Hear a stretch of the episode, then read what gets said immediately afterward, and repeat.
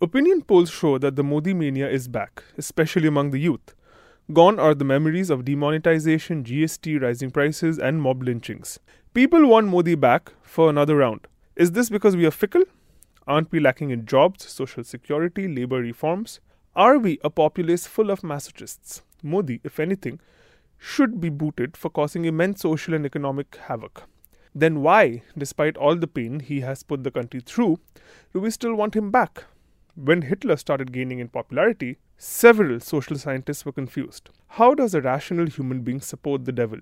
Two theorists, Max Horkheimer and Theodor Adorno, stepped away from rationality led investigations like Marx's study of historical materialism to explain society. They decided to investigate the prehistory of reason, of course, all based in Europe, in an attempt to uncover irrational passions that could possibly define human behavior. Here, they fell back on Freud and his psychoanalytical tools to understand human nature. According to Freud, the ego, always on an oath of self survival, must control or suppress the childlike impulses of the id, or the inner nature. This suppression is a sacrifice made for the emergence of the enlightened ego, an ego which is purposeful, modern, and rational.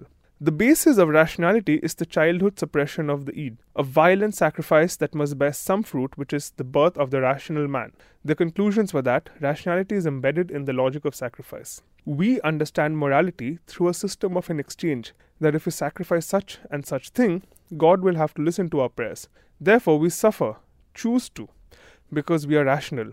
There's a larger gain involved, the emergence of something better. Similarly, what is a little sacrifice to making the nation a superpower? How selfish can you be to not want to wait in long queues or die of starvation for lack of Aadhaar verification? After all, it is in public interest to rid the country of corruption, is it not? It is a national cause to clean India, bring back the black money, take a broom and sweep the roads, while manual scavengers die every week. This is a country of small and big sacrifices. At the end of the day, we will be rewarded with genuine UNESCO ratings success is ours to claim. Success is guaranteed because PM Modi has proved that at the end of the struggle, there is success. He is the chaiwala who went on to become Prime Minister. His childhood is a bedtime story read aloud to every infant. He epitomizes the potential of the common man. This time, it is the Chaukidar.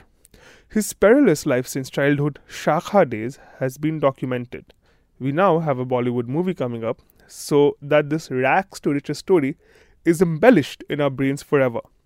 Modi, the common man's fight to becoming world famous. A nation's success is hard labor and full of sacrifices.